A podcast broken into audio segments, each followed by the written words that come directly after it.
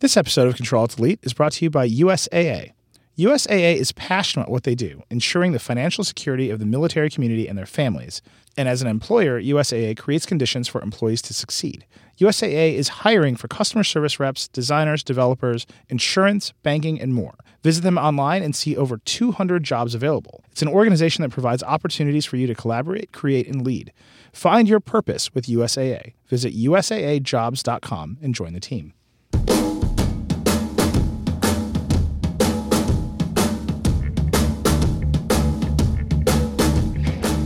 Hello, and welcome to Control Alt Delete, the best podcast ever with no alternative facts, period. Now, I gotta say, that one comes from a Twitter handle that I can barely pronounce, Capildazadu on Twitter, but the alternative facts intro, by far the most popular suggestion we've I know. ever gotten for an episode of this show It was like trending in It's- our own little world. in our tiny, tiny little world. But we love your intros. Keep sending them in. Anyhow, I am Nilay Patel. I'm the editor in chief of The Verge. I'm joined as always by my friend, Verge executive editor, Recode editor at large, Walt Mossberg. How's it going, Walt? It's going great, Eli. It's it's really great this week. Oh man, It's really great. I know how we're Pa- starting, and I, I don't like it Patriots already. Are Super Bowl bound. the Patriots are Super Bowl bound, and where they'll be defeated by America's team, uh, the Atlanta Falcons. No, I, The- I think that I think America's team is the Trump White House. I, apparently, I don't know. Uh, Isn't that what he said? Yeah, yeah, that's what he's calling. it. He's he's he's going to get Jerry Jones to come in and Yeah. run. It was sad for me. I will say that the, the Packers lost in in spectacular. Did the fashion. Packers lose? but I will do my best for you, Walt, to try and root for the Patriots. Uh, you know, I I really appreciate that. Um, I I'm very I am sad that it's not a Packers Patriots Super Bowl because we could have had a lot of fun with that. And I also think, with no disrespect to the Falcons, who are really impressive, and I think I think it's going to be an incredibly close game. But I think it would have been super cool to see Aaron Rodgers and Tom Brady Yeah. up against each other. Walt other. is in the definitely like you're dissembling here. Walt sent me an article. He texted me a Boston Globe article that was we have to play the Packers because that's the best story when the Patriots beat them. Well, He's like I'm all these other teams the are fine, thing. but No way, the legend of. Tom Brady requires that he defeats Aaron Rodgers. No, it's just. I mean, it's a. It, it's always a great story when two storied leaders of teams, because there were many other great athletes on all these teams, uh, face off, and and with again no respect to Matty Ice, No disrespect. Um, no disrespect. Um, thank you. You know he hasn't he hasn't been had a season like this before, and so he hasn't. He Yeah. isn't usually in the conversation of who are the greatest quarterbacks. He is this year, but he hasn't isn't you know has isn't over the many years, and you know Brady has been for a long time, and and Aaron Rodgers has been for a little bit shorter time, but still a pretty long time, and that would have been a great story. Period. And, we, and what are we about if we're not about great stories? That is true. And I would have been much happier uh, instead of being Right. crushed. But and, it's fine. and basically, whatever's good for the podcast is good for America. yeah, that's what you want for all things is content for Control Alt Delete. You'll notice uh, we're only hiring American citizens to work on this podcast. I don't know, that man. didn't used to be our policy, but now it is. yeah, it's great. You got Oh, the yeah. memo, right? Yeah, we're going to forward that to the White House. Please, please approve us for distribution Right. on government sponsored radio. Anyway, uh, speaking of Titans uh, meeting, falling, failing, you reviewed kind of surprisingly when you said you were going to do this this week. I was surprised. You took a look at what's going on with Firefox this week, Right. um, which, I mean, I don't even know where to begin with the story of Firefox, which at one time was the dominant browser platform out there, uh, and then fell into a state of dramatic disrepair. And now it seems like the company's rebooting itself. They're refocused on browsers and not whatever else they were doing for some time. Uh, and it seems I don't. I'm not going to say they're back on track, but they're saying kind of the right things again. and they're doing kind of the right things again. Um, so uh, I started out as kind of a, uh, an idea to do a review of Firefox, just because nobody talks about it, hasn't been around for a while. So what's going on there? here's a something that was a sort of the first thing you did when you got a new laptop, whether it was Windows or Mac, was you typically downloaded and installed Firefox if you were a savvy user because it was very fast and it was stable and it was very extensible and it had a lot of privacy built in. And that was about five years ago.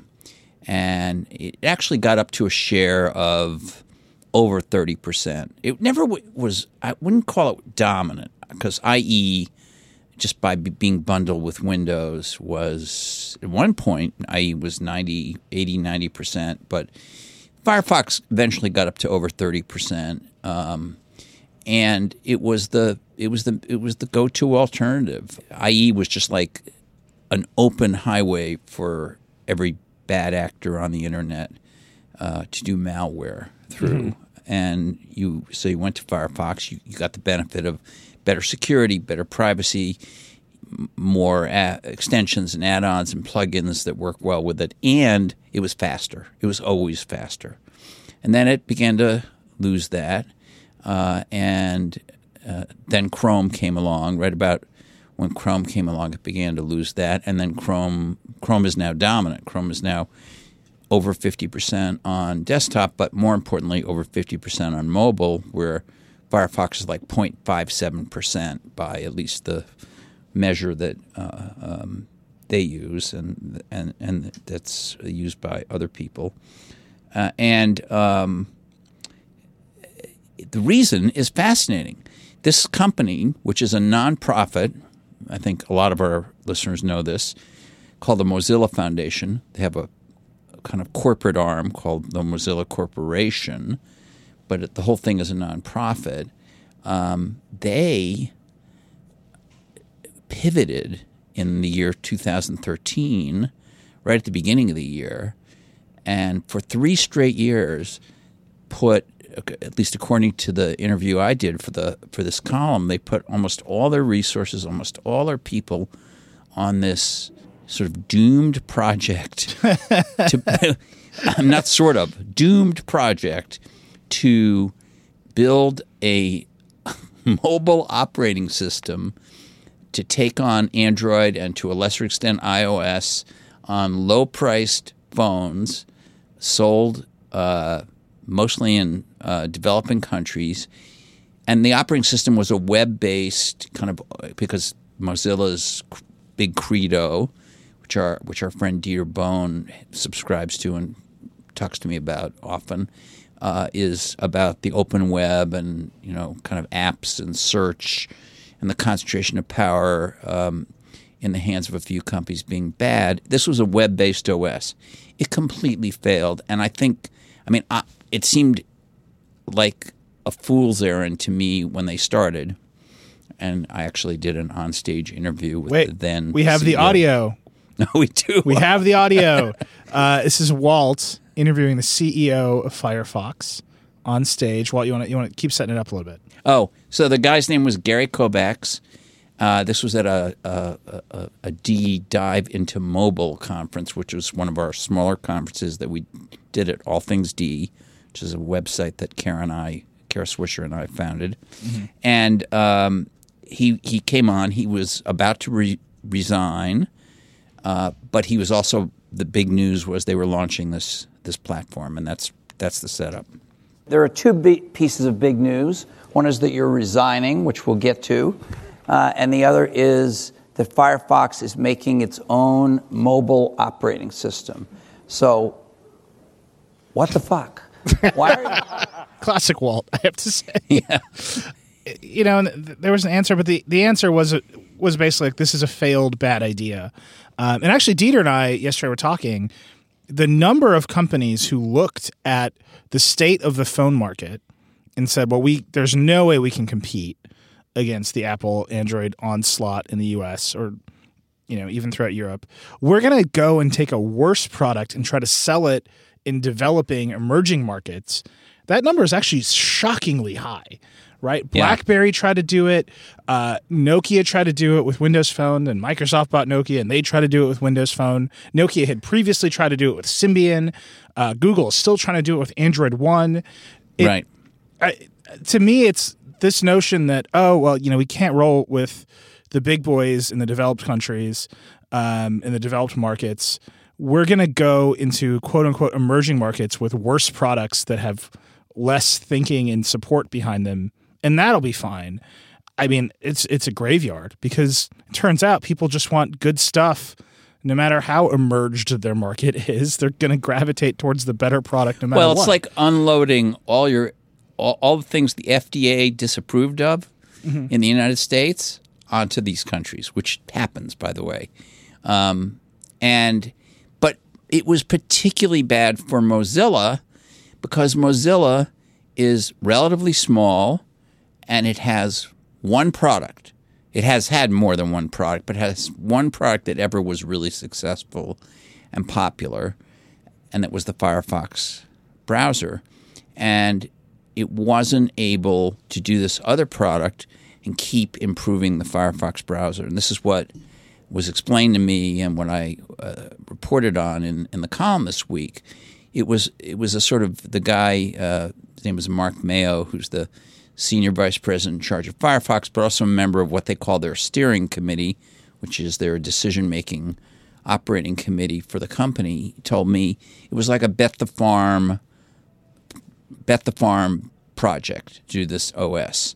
And during that time, they basically let Firefox deteriorate and paid minimal attention to it, and it fell. Uh, it's not just market share, but even in its its underlying technologies, it just fell far and far behind Chrome and um, uh, uh, the new Microsoft actually did a new browser in that time period, Microsoft Edge and Apple's Safari. Um, it fell behind, and they they have spent all of 2016 just trying to catch up on one or two fundamental things. The principal one being making re- re-architecting their engine, which is very ancient. It's called Gecko. Uh, they inherited it, I think, from Netscape. I want to say to to work in such a way that if a ta- there were separate processes for each running tab. Yep. So if one crashed, the whole thing didn't crash. Well, Gecko. All the used, I other will br- say Gecko used to be the the hot shit, right? I mean, it used to be when it when it yeah, came out, it was light years faster, and they just let it rot. Basically, That's right.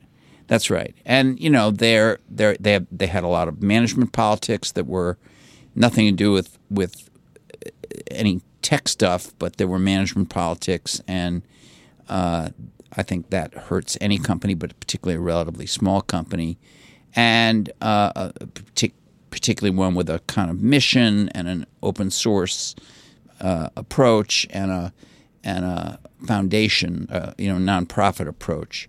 And so they went down this blind alley of doing this, uh, you know, WTF project to make this phone, and they let Firefox uh, just lapse. right. And um, But if you think about the dynamic at that time, and uh, we we have talked about what's going on with Apple and their apps on the on the phone, they can't put.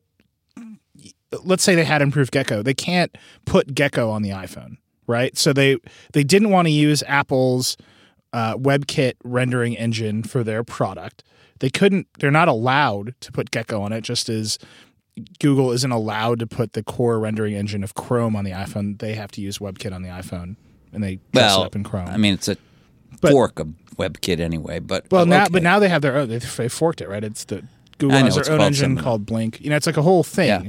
But they weren't. Mozilla was not allowed to be to pursue their strategy that worked really well on Windows and the desktop. Right? They could go out into the world and say, Internet Explorer, the default browser that Microsoft ships, is bad.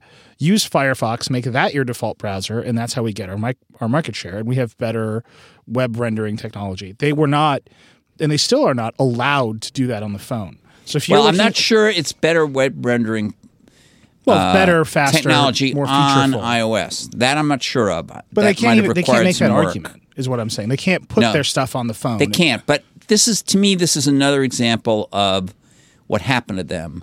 Um, you know, of their decline and also of what's changed.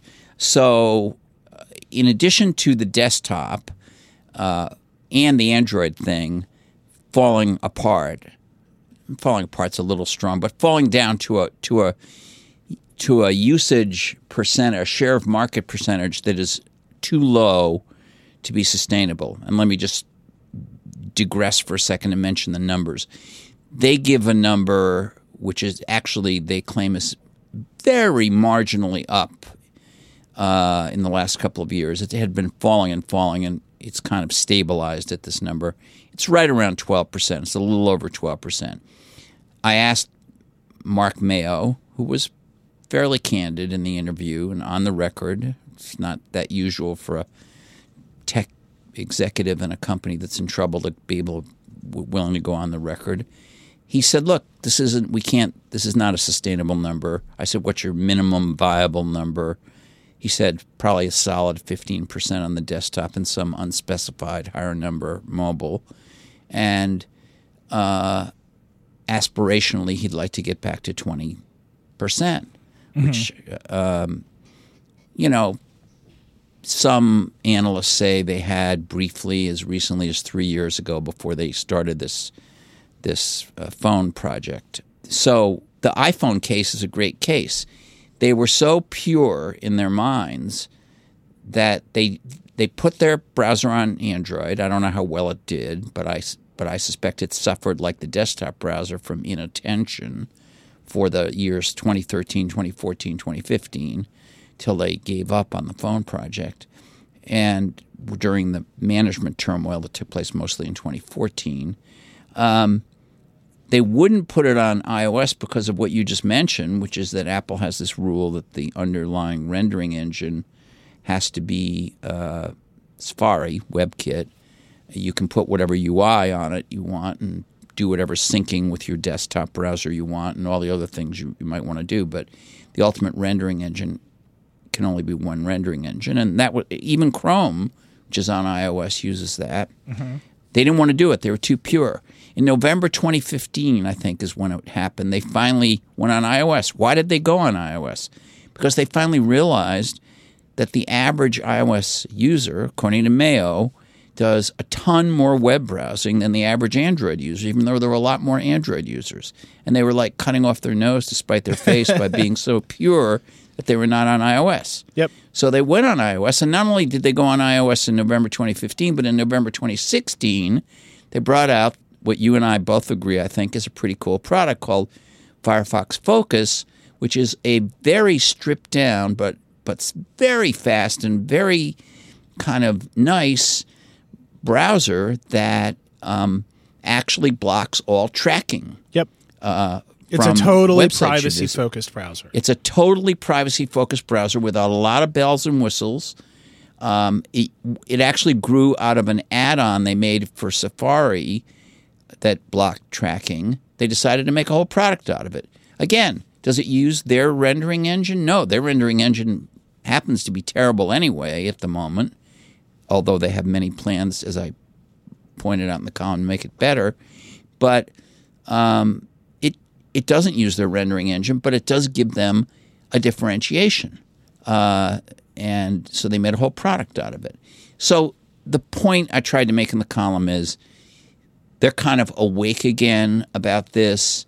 They spent all year catching up, clearly catching up. They admit this. They're not, you know, just just on this. They claim it was the biggest change to their underlying code they'd ever made, which was just to change the way processes work, um, you know, in the browser. Now they're on to do two other big things with Firefox.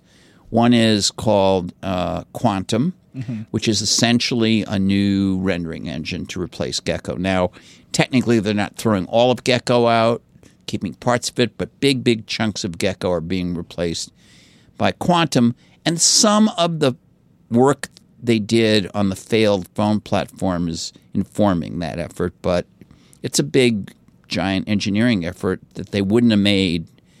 They didn't have the resources to make while they were trying to you know, in futility, go up against Android in on phones. Second thing they're doing is a thing called uh, the context. Am I getting this right? The context graph. Yeah. Which is um, an effort to replace navigational search. That is, if I ask where was Abraham, if I ask Google, whether in voice or in typing, where was Abraham Lincoln born, that's not navigational. That's I'm asking for a fact. But if I ask, lots of people are typing all day into search boxes web web addresses Mm-hmm. or where can I, you know, where's the nearest good Greek restaurant or something.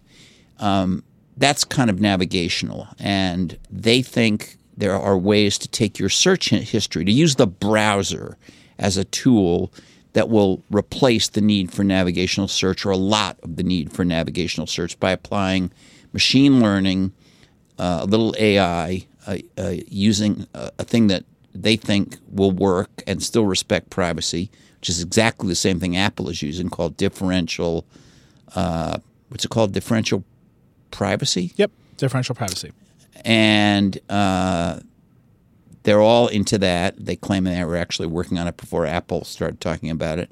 And um, you know they are very dedicated to the browser and to the and to the open web, and they very much worry about Google in particular on search uh, being uh, you know kind of a narrowing the funnel on the web. Apple in particular on apps, both Apple and Google on apps, narrowing the funnel into the web, and they want to they want to keep people on the open web, visiting a lot of sites, using the browser as a better tool. They want to upgrade navigation on the browser. So the point of the column wasn't to I'm not predicting they'll succeed. I'm not picking them. I wouldn't pick them today over the other browsers because I don't think they're there. But uh, at one time I did. Yeah, I actually have that line here. Um, I it, it, actually the two the two older columns that I have really tell a whole little story just in two lines. So Yeah. uh, here's Walt, June fifth, two thousand eight. Mozilla Firefox 3.0 is the best browser for web. Dash for now. This is obviously in the Wall Street Journal. Uh, Walt writes, My verdict is that Firefox 3.0 is the best web browser out there right now, and that it tops the current versions of both Internet Explorer and Safari in features, speed, and security. Then a year later, July 15th, 2009, the Wall Street Journal, uh, the headline is In Browser Wars, the new Firefox loses some edge. A year later, Walt writes, in this round of the war, Mozilla's product no longer stands out as clearly superior for two reasons. First, Firefox has lost its traditionally biggest advantage, greater speed than its rivals. Second, this version of Firefox has relatively few new features, and some of them are merely catch ups to those introduced by Microsoft and Apple. So, in just the space of a year, it faced huge competition. That is just when the mobile revolution was kicking off in full throat. And as we've laid out pretty thoroughly now, they lost focus on their browser, got distracted by Firefox OS, and now they're trying to bring it back. So the And question it was just when Chrome was coming out. and yeah, and this is Chrome, and Chrome was about to accelerate above them. So, to me, the questions are: I think everybody knows that I am a huge proponent of the open web. I think everyone knows that Dieter and I disagree on many things, including NFC North football teams, uh, but Dieter is well, the Vikings, you know, not this year, but anyway, go ahead. some year, Dieter. It's going to happen for you, buddy. But Dieter is also a huge proponent of the open web. Um, Yeah. And I think Mozilla's posture against Apple and Google is really interesting because Apple's you know services revenue platform is the phone and apps. They're doing subscription apps now. And they use all these back-end internet technologies that are core to the web to service the apps but it's not the open web. There's nothing about that that is and Walt I know you're going to argue with me about this but there's nothing about that, that that's open right? Their app stores uh, anybody can put stuff into it but it doesn't have the openness of the web. You can't build an alternative browser. You can't put just anything you want in there. There's rules around what content is permissible it's that's their revenue model and that's what they're sticking to and they've been very successful with it but that's their model google's revenue platform is the web and they are very close i think to being the only company that has monetized the entire web in the way that only Google can do, right? They uh, we last week we talked a lot about ads. Google runs the biggest ad server on the web. They run the biggest, basically Yeah, they're- everything that you see on the web. That's They're money. helping to ruin the web. Right, and they're and, and they're they're doing all of that, and then they do- absolutely dominate search, which is the way people navigate on the web. I think Mozilla sitting in between, saying Well, if you go too far in Google's direction, that's bad. And if we go too far in Apple's direction, that's bad. And we have some ideals and values about what the web should stand for. Right. Namely, which is the content on the web should be available to any browser, any app that can meet these standards, that renders it correctly, and that users should have control over what's happening in that exchange. That's the open web in a nutshell. I think it's really interesting for them to come back and say, wait, for a minute, the web browser competition was really interesting and good for users, and we should still have it. And we'll figure out some other products and services to put on iOS around privacy and tracking. That seems great. They just have to execute. This episode of Control Alt Delete is also brought to you by Vivint Smart Home. Not long ago, the term smart home simply meant a remote controlled home. But now there's a company that's worthy of the intelligence that the title smart home implies Vivint Smart Home. As the number one smart home provider in the United States, Vivint Smart Home is already used by more than a million customers and counting. With all the smart cameras you'll need from indoor, doorbell, and outdoor wireless security cameras to smart thermostats, locks, and voice controlled Amazon Echo, you won't believe how many unexpected conveniences Vivint offers. Whether you're traveling or in the middle of a busy day, you can easily adjust your thermostat, lock and unlock your doors, check the live feed of your cameras, all right from your phone on Vivint's 4.5 star rated app. Best of all, you get award winning, around the clock professional security monitoring, which may help you qualify for a 15 to 20% discount on your homeowner's insurance premiums. And with Vivint's free customized smart home consultations and free professional installation, getting a smart home is simple and easy. With all the benefits that the Vivint smart home and security system offers, it's no wonder they are the number one smart home services provider in the United States. Go to vivint.com slash Walt to learn more. That's V-I-V-I-N-T dot com slash Walt. in the column, I concluded that I wasn't sure they could execute, but I think they've done. You know, they, their promises are not totally vague. They're being very specific about what they're doing, and there are, you know, there are uh, there are links in the column to long blog posts they've they've, they've done. For a while, the only thing Mozilla consistently shipped was long, idealistic blog posts. Well, but but these are fairly recent. these are like from October, and I mean these are fairly recent that describe the projects they're working on, and they have very very specific goals. I mean, look, this was a company that was literally lost. Um, they had none of these things going on during the, the I would say in twenty say twenty fourteen. They just didn't. They was they they were all in on this Firefox OS phone thing, and there's still like a little remnant of that trying to get into IoT devices and things. But I don't think it's they're they're basically back to saying, you know what, we're basically a browser company, and the key to this open web ideal we have is for the browser to be the main tool, and we need to do something about that. Right. That really, And- that, and- so here's a big presupposition there Right. that traditional desktop computing, where they can go and be the default browser, is going to persist, right? Because if, I don't know, uh, let's say randomly Android tablets are all the rage next year. Yeah. Just to That's pick one ludicrous hypothetical example, Yeah. there, you know, Android tablets ship with the Play Store with Chrome pre-installed. It you can switch the default on Android, but it's it that's a hard. You've got to do something dramatically better than Chrome on Android to start winning that war for users. That's that's. T- I mean, it's Google's not going to give well, up that fight easily. They're claiming their new engine will be dramatic. This quantum thing will be dramatically better. It, it better be, or they're screwed. Right. And But so then, the, then the worst examples. Let's So say, I'm- let's say I'm Apple always figures out the iPad next year. yeah, They're- let's say the iPad ta- just f- finally dominates all laptops. Laptop sales go to zero. Apple shut. I mean, again, ludicrous hypothetical, but Right. draw it all the way out. right. Where does Firefox fit in a world where everyone just carries around an iPad? Oh, it's there. Well, all they can all they can iterate there on is UI stuff and privacy stuff, Mm-hmm. really. And Apple is also in the privacy game in a big way, so that's even hard. that's pretty hard. Yeah. But yeah, that would be a bad, really bad. They there's look, there's tons of obstacles for them, but if they're really only asp- aspiring to get to twenty percent, that might not be unrealistic, and uh, because none of those scenarios are going to happen. There's still going to be a s- healthy mix of desktop in there. Uh, I've said often, and I stick with this, that my use of my laptop has dropped by about 50%. uh, uh, because of my phone and especially my tablet. And but that's still fifty percent. I'm using my laptops, uh, you know, a reasonable amount of time. I mean, I'm using one right now. You probably are too. I am. Um, and so it's not as if we never open our laptops.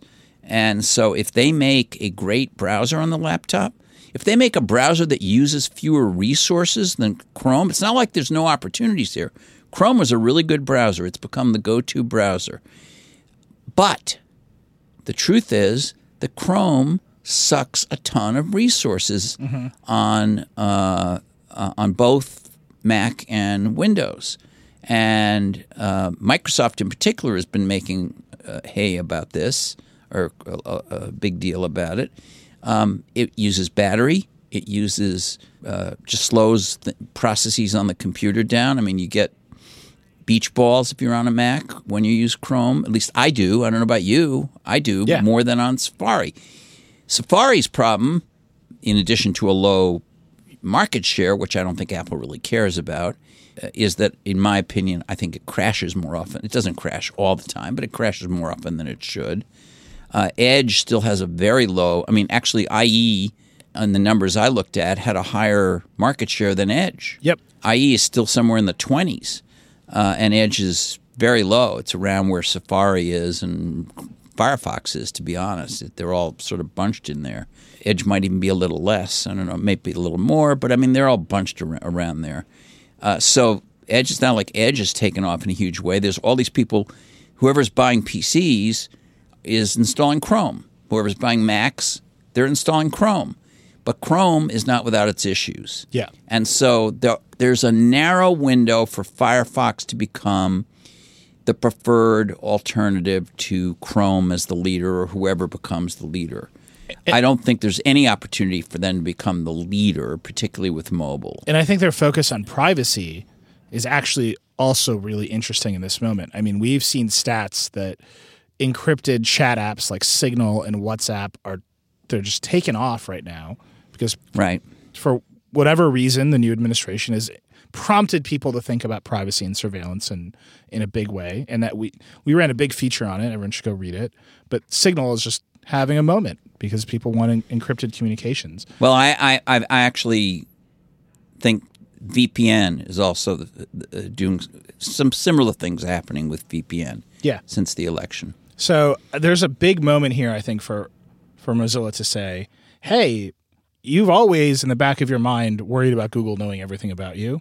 We don't want to know anything about you. We just built this really fast browser that works well." The question for them, the same question basically for Apple, can you do all the feature stuff that people like without all the data that Google says it needs to do all the feature stuff? Well, and that's okay. So, what caused me to think this was worth a column was when I discovered. I mean, my initial thought was, hmm, everybody used to use Firefox. I had recently been using it a little bit and was reminded that, you know, it could be, depending on the web page, it could be pretty fast. Uh, it actually is. I said meh because I think it really depends on the page. On a lot of I put it on my computer trouble. yesterday and I found it to be still pretty slow. Yeah. Uh, but, you know, th- what they say is if you buy a $400 PC uh, where uh, Chrome is going to really tax the resources, they think they can beat Chrome on most of those machines, even now, even before they fully fix their browser. But, and, and I didn't test that. But um, I agree with you. I think there's a shot, and I think the two things they're trying to do one is this new engine, which they're arguably overdue on, they're going to do. Uh, and that will help if it, if they if they execute it. Yeah, they got to ship. se- That's a big one. And secondly, this context graph, respecting privacy and allowing you to to do a lot more sophisticated navigation from within the browser without going to a search uh, company which will uh, try to learn everything about you. That could be really interesting. Again, if they execute, but they have to execute. Yeah, and that's They that, have- that second one is a to execute. It's a big promise, right? We're gonna we're gonna find a way to help you. uh, He actually said it's navigation by context, not by Google. I think that was his quote. right. By the browser, not by Google. Uh, by yeah. the browser, not by Google. That's a You know, it's a big shot across the bow of Google. Um, but I think Yeah. it is it's an opening, right? The right now the the biggest protector of the web is Google. And I think that is fine. It's good to have a big company that it was looking out for a platform that I think is vibrant and necessary.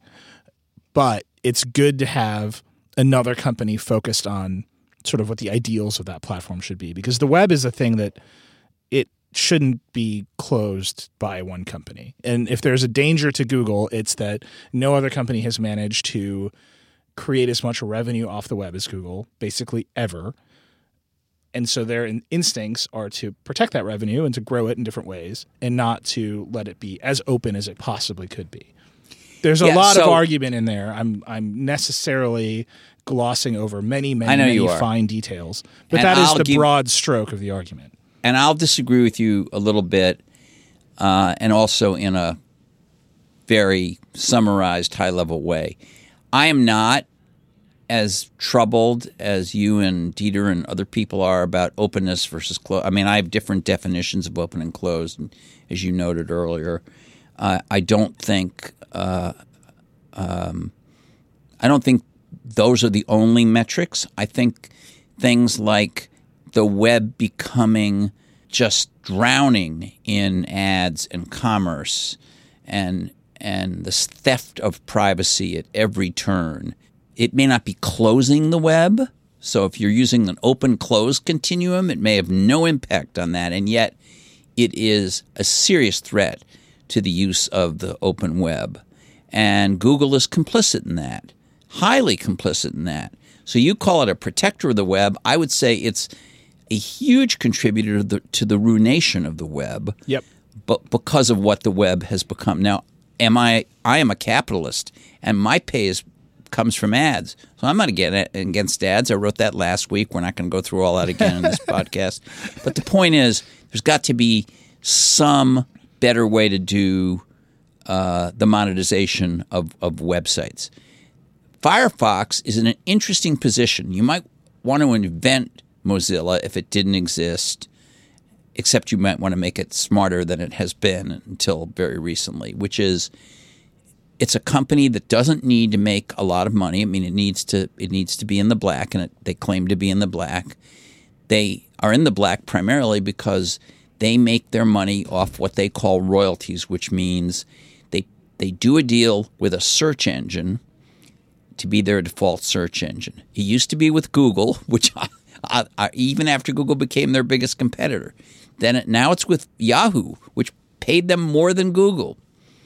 Now Yahoo's going to be sold, but as Kara Swisher, our friend, pointed out on Recode, and I linked to this in the column, they have this clause in the deal where if Verizon, or it didn't say that in the in the contract because they didn't know who might buy Yahoo, but now it's Verizon.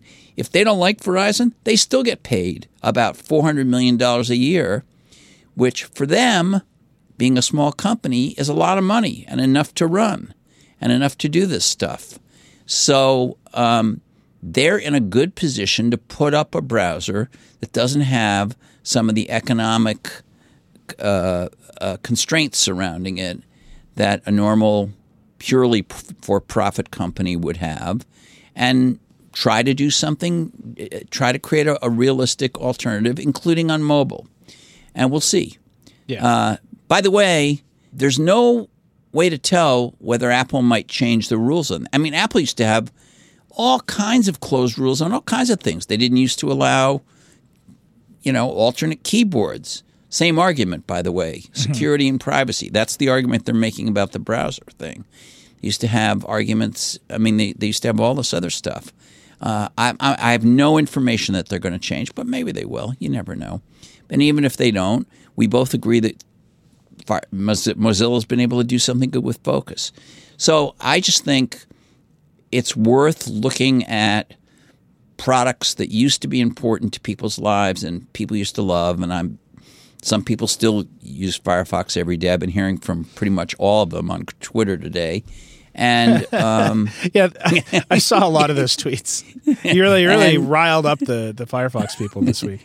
Yeah, and and I to me part of our job as journalists, it's just fascinating as tech journalists is to watch these companies succeed, that's fascinating. I mean, God, the you know the Steve Jobs era at Apple it was fascinating, and it was a huge. They went went from giant success to success. It's fascinating to watch companies, str- you know, struggle with change, which I think is going on at Apple right now. Yeah. Although they in, in, by many metrics they continue to be very successful. Um, it's fascinating to watch companies fail and die. Yeah. We watch that. In the case of Mozilla, it's kind of it's in fact there's a quote in the piece. It's that we're not dead. The guy's like surprised. we're not dead. He said what we went through, we should have been dead, but we're not dead. So this is what we're doing now. And that to me that's an, a really interesting thing particularly with a product that was beloved. There aren't that many products that had people as passionate fans. Yeah. And and Firefox This thing that you're one of them. describing, the first thing you do out of the box with a new computer is put Firefox on it, right? I mean, that was real. And people did it excitedly. They're like, "What are you doing? Why are you using IE? You got to get." They were evangelizing Firefox, and now Right. you get a new computer, and it's like, "Well, I got to get Chrome on here." And it's not nearly Right. the the excitement over, "Hey, there's something better." It's just this is the new default, right? And this thing you're saying about Chrome performance is true. I, I have a new MacBook Pro here, and for better or worse, I can slow it down at will by loading up a bunch of Chrome tabs, which is not a great reflection on the MacBook Pro. which is why I primarily use Safari on Macs. And and actually, I think Safari is a little bit underrated. I think it's pretty good. I think, like a lot of the software Apple does, they need to pay more attention to it. Uh, but it's I can't think of any huge problems with it other than it crashes a little more than it it, it, it it should. And when I say a little more, I mean in my case maybe once every few weeks, which I think is too often yeah. but it isn't like every day. So you know, But I think I, there's go back one- and forth. I- I think it's funny that you say that you know Mozilla's claim is that people browse more on iOS than other platforms. I think part of that is you get kicked into the web browser on iOS apps quite a bit, and then you end up browsing around in there. Maybe people are just using their phones more. That's something that Apple has claimed for a long time. But I Not just think- Apple, but third parties. Know, right? Well, Apple has claimed that people use their iOS devices more than people use Android devices. Apple has, but I mean there are third parties who say the same thing. Fair. To me, one of the biggest kind of challenges for Apple's model is that discovering new capabilities for your phone through the App Store and downloading and installing apps is there's just a lot of friction there, right? Like I don't want to install a new app. I think that the number the stats show that the number the average number of new apps installed every month by the average user is zero. No, no, no. I know, but this is another. Well, no, podcast, but let, me, let me finish this thought. The web Okay. still has zero friction for discovering new things. I say, hey, check out a new website or check out a new, you know, tool that you can use on the web, and you just type it Absolutely. into the browser and you go. It's right there. It's already loaded. And that's what Twitter is, by the way. It's just a bunch of links. Right. I mean, if you really use it well uh, and you learn a lot from it, it's because you have been uh, in your Twitter feed or, or Facebook the same way. People have been posting links Right. to things that your browser shows you. Well, the in-app browser on Twitter, but yes, Yeah. right. You, you, you, Twitter doesn't often kick you into Safari. It opens the in-app browser. It's still Safari. Fair. It's or whatever your default browser But is. but my Um, point is, if you if we're looking at the broad sweep of where does innovation happen, not in the hardware side, but on the software side, it's easier to get to customers on the web still because you can just get a link out in the world and people can see it. Versus you build this app, you deploy it, you got to get through the app store policies, you got to do all this stuff, you got to market it, and then It's you got to convince people to download. most of the innovation has been because of, of, of, of the smartphone has been apps for years. Now maybe that's changing. Uh, well, I mean, Apple's having to reboot their the entire app store and how it works. That's correct. It's, it's That's correct. down. But I'm I'm just stating a fact, which is a lot of the energy out, went out of web development starting in 2008 Mm-hmm. when Apple opened it up and and uh, Android launched and um, and and and went into app development, away from web development and into app development. If you looked at the ads, Oh yeah, no, I don't the disagree. I'm saying still to this day, even after all that happened, that whole app revolution, to this day, it's still easier to get It is. get somebody to look at your thing with a web address than an app store link. And I think that that's it's just an opportunity It's still there, I think, for the people who care about the web. That I would if you asked me today, what would you rather launch, a new website or a new app? I think I would still pick website. Right? I think the app market is just so challenging. What I would actually say is like YouTube channel. Yeah. but, but I'm in Well, the media and that's here- how I what think. I would say- But I would I would you, say ha- you have to do is all of them. You now the only and the only question is what order do you do them in? And you probably four years ago you would have said definitely do an app first, and you wouldn't say that now. Uh, it's just become too crowded. So you would say either the probably the YouTube channel, then the website, then the app. But you want to be everywhere, and then some, and then you know, make sure you have the right deals and the and the right code for for Facebook and Yeah. And, and Google and Apple News and And that, that's just for a media and all side, that. obviously. That's that's where our heads naturally lie. And Yeah. of course, you know, The Verge, we live in a world where we have 90 channels.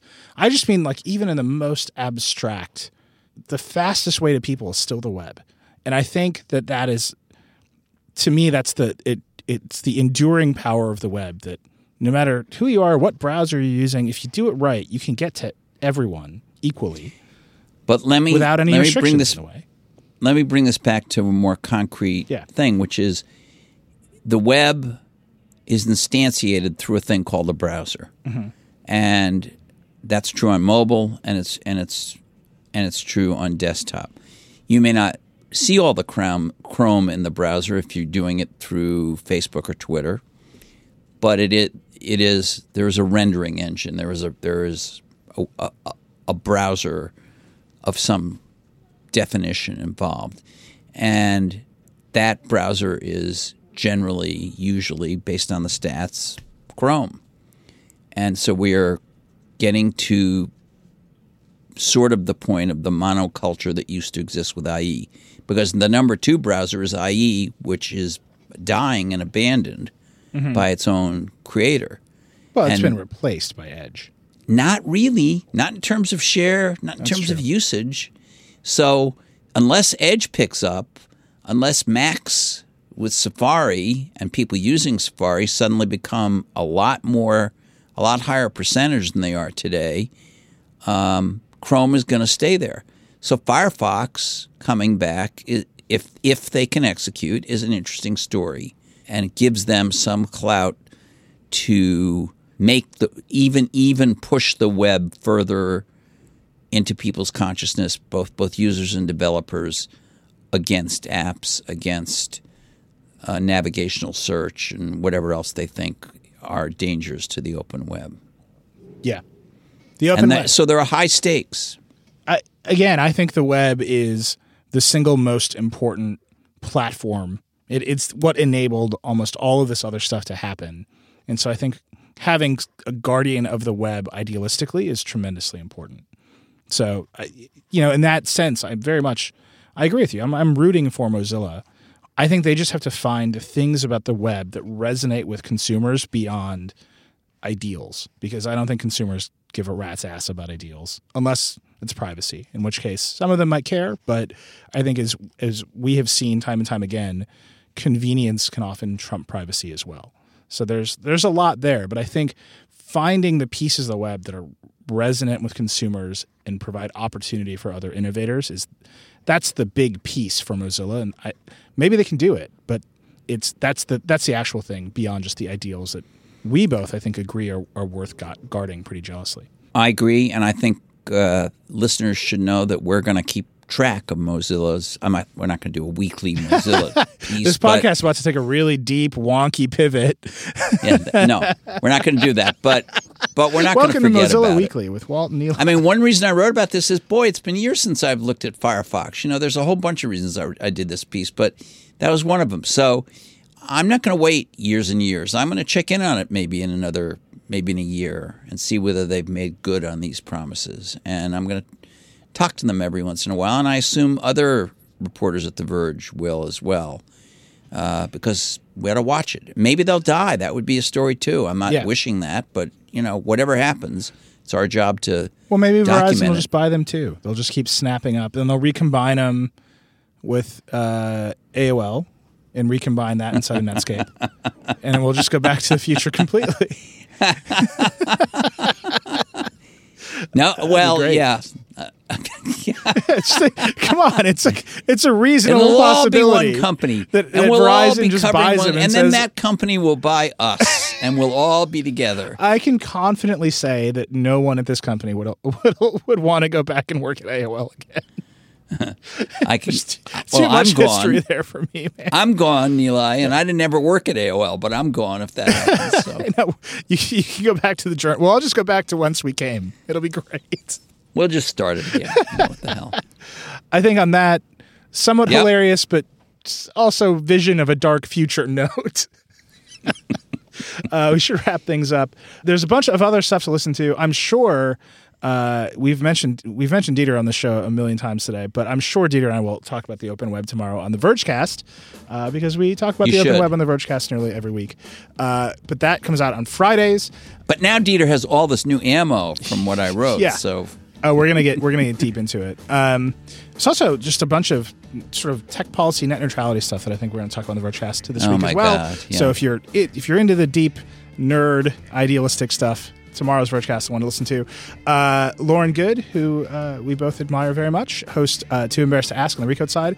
Peter Kafka hosts Recode uh, Media, which is wonderful, and Kara Swisher, who we also mentioned on the show, hosts Recode Decode, which is having quite a run lately. She's she's fired up. She's got a new column. It's it's all great stuff. Tons she's and fired tons- up. She's ready to go. yeah, exactly. I, I had breakfast with her the other day. She's fired up, ready to go. I'm telling you. Yeah, it's gonna be it's gonna be quite a year. This administration is off off and running, and it more of it I think touches tech and tech policy than than anybody expected to happen, and it's gonna be really interesting. So, bunch of stuff to listen to. Go on iTunes, find it all, rate it all, give it all five stars. Uh, we'll be back next week, so listen to us. You can reach us. I'm at Reckless on Twitter. Walt is at Walt Mossberg. We love your feedback so much, uh, and I love getting your intros. Walt loves getting your intros, so keep sending those along. Please don't all send the same thing this week. That was the thing last week, but uh, we love them, so keep sending them in, and we'll be back. Patriots intros would be good for next week. I don't, you know, as, Just a hint to readers. as the person who picks the intros, I can say you can try, and we'll just see where it Uh, goes. there's no rule against me doing an alternate fact. Walt sneaks into the sound booth intro. late at night to record alternate intros. I'll be on the dark web receiving them. All right, we'll see how this goes. It's a this, this show's going to get real testy as the Super Bowl comes up. I can, I can feel it coming. Uh, but that's it for this week. We will uh, see you again next week. Thanks a lot, Walt. Thanks a lot, Nilay.